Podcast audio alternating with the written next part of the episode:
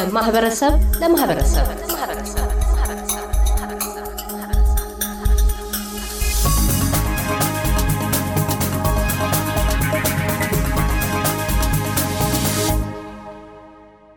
ብፁዕ አቡነ ሙሴ በኢትዮጵያ ኦርቶዶክስ ተዋሕዶ ቤተ ክርስቲያን የምዕራብ አውስትራሊያ ሊቀ ጳጳስና የቅዱስ ሲኖዶስ አባል የኢትዮጵያውያንን የገና በዓል ምክንያት በማድረግ የሚከተለውን መልእክት አስተላልፈዋል። እንኳን አደረሱ ብፁዕ አባታችን።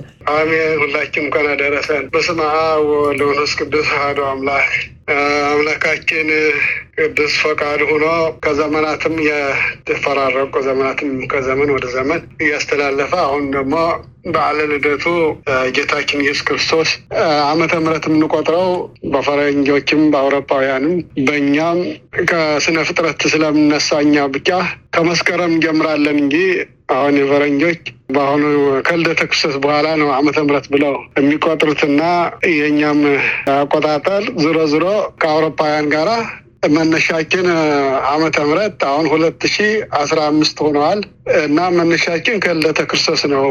በአውሮፓውያንም በእኛም እንደዚህ አቆጣጠር በዓመተ ምሕረት ላይ አንድ ነን። የምንለያየው ከስነ ፍጥረት ወደኋላ ያለውን ነው እና አምላካችን ሁላችንም እንኳን አደረሰን ምዕመናን፣ የኢትዮጵያ ኦርቶዶክስ ቤተ ክርስቲያን እምነት ተከታዮች እንዲሁም ኤርትራውያንም ኦርቶዶክሳውያን ሁላችሁም ለበዓለ ልደቱ መድኃኒታችን ኢየሱስ ክርስቶስ እንኳን በሰላም አደረሳችሁ አደረሰን። በአይቴ ይትወለድ ክርስቶስ ብሎ ሄሮድስ ነበረ የጠየቀው ሰብአ ሰገል ጌታ ሲወለድ በቤተልሔም እጅ መንሻ ይዘው ወርቅ፣ ዕጣን፣ ከርቤ ይዘው ነበረ። ሶስቱ ትልልቅ ስጦታዎች ይዘው ነበር የመጡና ኮከቡ ኢየሩሳሌም ሲገቡ ወደ ከተማ ሲገቡ ሰው ላይ ሲደርሱ ይሰወርባቸው ነበረ እና ሰው ሲደርሱ ሲሰወር ጊዜ ወደ ከተማ ወደ ኢየሩሳሌም ገብተው አይቴሃሎ ዘተወልደ ንጉሠ አይሁድ ብለው ነበረ የጠየቁ። የአይሁድ ንጉሥ የተወለደው የአይሁድ ንጉሥ የት አለ የሚል እንግዲህ ሌሎችም የሚያውቁ መስለዋቸው ነበረ። እግዚአብሔር ግን ሁሉ ጊዜም ምስጢሩ የሚገልጸው ለተፈለገው ለተፈቀደለት ነው እንጂ ለሁሉም አማኝ ነው ወይ ለሁሉም ነቢይ ለሁሉም እንትን የሚገልጽለት አይደለም። ለእያንዳንዱም የተለያየ ስጦታ ነው ያለው እና እነሱ ሁለት ዓመት ሲጓዙ የገለጸላቸው ለእነሱ ነው እና ኮከቡ በመልአክ ምሳሌ ነው እና ያንን ሲሰወርባቸው ሄሮድስ ከተማ ገብተው ኢየሩሳሌም የተወለደው የአይሁድ ንጉሥ ወዴት አለ ብለው ጠየቁ። በዚህም ጊዜ ሄሮድስም ደነገጠ።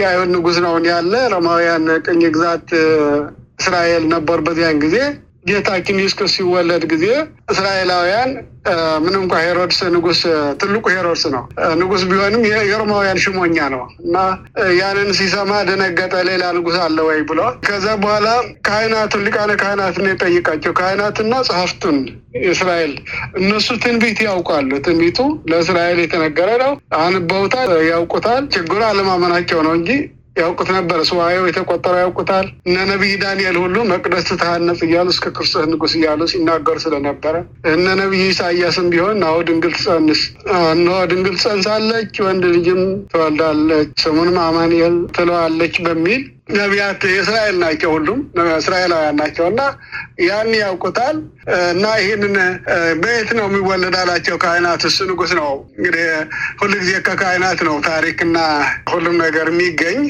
ሲጠይቃቸው በቤተልሔም ዘይሁዳ ነው ያሉት። እስመ ከማሁ ጽሑፍ በነቢይ የተጻፈ በነቢይ የተጻፈው በቤተልሔም በይሁዳ የይሁዳ ዕጣ ወይም ደግሞ የዳዊት የይሁዳ ዕጣ በምትሆነው ቤተልሔም ከተማ ይወለዳል የሚል ነው ያለ የነቢይ ጽሑፍ ሚክያስ አምስት ያለው ነው። ደንግጦ እሱንም ይህንን በሰማ ጊዜ በሉ ሂዱና ካገኛችሁት ለእኔም ተመልሳችሁ ንገሩኝ፣ እኔም ሂጄ እሰግድለታለሁ አለ። ለመግደል ነው በርግጥ ነገር ግን እግዚአብሔር ደግሞ ጥበቡ ሰውሮ እንግዲህ ከኢየሩሳሌም ወደ ቤተልሔም ዘጠኝ ኪሎ ሜትር ነው እኔም ስለማውቀው፣ ግን ለእነሱ አልገለጸም እግዚአብሔር እዛ ላሉት ሁሉ ለጭቁኖች ለተናቁት ነው እንግዲህ እግዚአብሔር የሚገልጽ ደግሞ ለሚፈልጉት በዋና በእምነት ላይ እና ሄሮድስ ግን አልገለጸላቸውም። በኋላ እነሱም በሌላ ነው ሰው አሰገድ ሂደው ይህንን እጅ መንሻ አቅርቦ እነዚህ ሶስት ነው ያልኳቸው ወርቅ ከርቤ ወይ ወርቅ ዕጣን ከርቤ እነዚህ ሶስት ስጦታዎች የመጀመሪያ ጊዜ ለጌታ የገበሩለት የአማሃ እጅ መንሻ ያቀረቡለት ናቸው። እነዚህ ቤተክርስቲያናችን አሁን እንጠቀምባቸዋለን። ሶስቱ መስቀሉም ለወርቅም ለተለያየ ለጽዋ ለሁሉም ዕጣኑ ከሬውም እንደዚሁ አገልግሎት ጊዜ በቅዳሴም በሁሉም እንጠቀማለን እና ጌታችን ለሁሉም እንደተወለደ ነው። እንግዲህ በእምነቱ ባለመቀበላቸው ሊቀርባቸው እንደሆነ ነው እንጂ ወደ ዓለም የመጣው ለሁሉ ነው። እንግዲህ ሰብአ ሰገል እነዚህ ከሩቅ ከምስራቅ በኩል ከነ ፋርስ ባቢሎን የመጡ ናቸው እና ሁለት ዓመት ተጉዘው ነው እዛ የመጡ ይህንን ገልጸላቸው መልአኩ እንደገና ከዚያ ሲለዩ ከከተማ ተገለጸላቸው እና ቤተልሔም ድረስ አደረሳቸው። እንደገና መልአኩ ያ ኮከብ ማለት ነው መልአክ መሆኑ በትርጓሜ ሁሉ የተቀመጠው በቀን ስለሆነ እንደገና ዝቅ ብሎ ነው የሚሄድ። ልክ በሰው እንትን ሆነው ኮከብ እንደዛ አይሄድም። በሌሊት ነው የሚሄደው። ሌሊት ነው ኮከብ ቢሄድ የሚበረው። እንደገና ደግሞ ዝቅ ብሎ እንደሱ አይደለም እና መልአክ በአምሳለ ኮከብ ነው እንግዲህ ያንን ነው እንግዲህ እና ዛሬ በዓለ ልደቱ እዛ ሄደው እጅ አቅርቦ እጅ መንሻ አቅርበዋል። እመቤታችንም አለች እዛ ሰግደዋል። ሕፃኑና እናቱን ባዩ ጊዜ ደስ አላቸው። ዋርሃው መዛግብቲሆሙ ሳጥኖቻቸውን ከፍተው እጅ መንሻውን አቀረቡለት። እንግዲህ ለጌታ ሁሉም ይሰግዳል፣ ሁሉም ስጦታ ያቀርባል እና በረከተ ልደቱ አግኝተዋል ማለት ነው። እነዚህ በዚያ ወደ ሀገራቸውን የደረሱ የሄዱት እና ልደቱ ጥሩ ነው። ከጽንሰት ጀምሮ ያለው ልደቱ እንግዲህ ዘመነ ድህነት ዓመተ ምሕረት የምንለው የድህነት የይቅርታ ሰው ሁሉ ከፍዳው የዳነበት የሰው ልጅ ሁሉ ማለት ነው እና የተመሰረተው ከልደቱ ከጽንሰቱ ጀምሮ ነው ያለው። ስለዚህ በዓሉ አይቀየርም። ሁሉ ጊዜ በሀያ ዘጠኝ በማቴዎስ ጊዜ የተወለደው ክርስቶስ ሀያ ዘጠኝ ቀን ታኅሳስ ነው የተወለደው።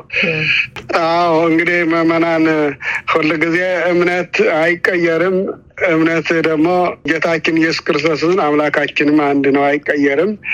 እኛም እንግዲህ እምነታችን ዓለም ላይ እስካለን ድረስ በሕይወተ ሥጋ እስካለን ድረስ የሃይማኖት ስራ እየሰራን እምነታችንን የያዝነውን በዚያው ጸንተን ዘመን ቢረዝምም ቢሆን አምላካችን ኢየሱስ ክርስቶስ አንዱ እሱ ነው ስለኛ የተወለደና ስርዓት ሁሉ የሐዲስ ኪዳን የመሰረተልን።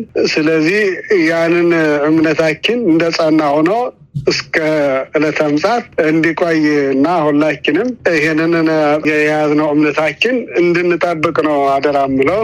ተረፈው እንኳን አደረሳችሁ ለሁላችሁም በድጋሚ ለመድኃኒታችን ለኢየሱስ ክርስቶስ በዓለ ልደት ለሁላችንም እንኳን አደረሰን። እግዚአብሔር ባረካችሁ ይቀድሳችሁ። ለእርሶም መልካም በዓል ይሁንሎት። ብፁዕ አቡነ ሙሴ በኢትዮጵያ ኦርቶዶክስ ተዋሕዶ ቤተ ክርስቲያን የምዕራብ አውስትራሊያ ሊቀ ጳጳስና የቅዱስ ሲኖዶስ አባል የኢትዮጵያውያንን የገና በዓል ምክንያት በማድረግ ስላስተላለፉት መልእክት እናመሰግናለን። በድጋሚ አሜን። እግዚአብሔር ባርክልኝ። አመሰግናለሁ። እግዚአብሔር ባርካችሁ። እያደመጡ የነበረው የኤስቢኤስ አማርኛ ፕሮግራምን ነበር። የፕሮግራሙን ቀጥታ ስርጭት ሰኞና አርብ ምሽቶች ያድምጡ። እንዲሁም ድረገጻችንን በመጎብኘት on demand እና በ SBS mobile app ማድመጥ ይችላሉ። ድረገጻችንን SBS dot com dot au Amharic ን ይጎብኙ።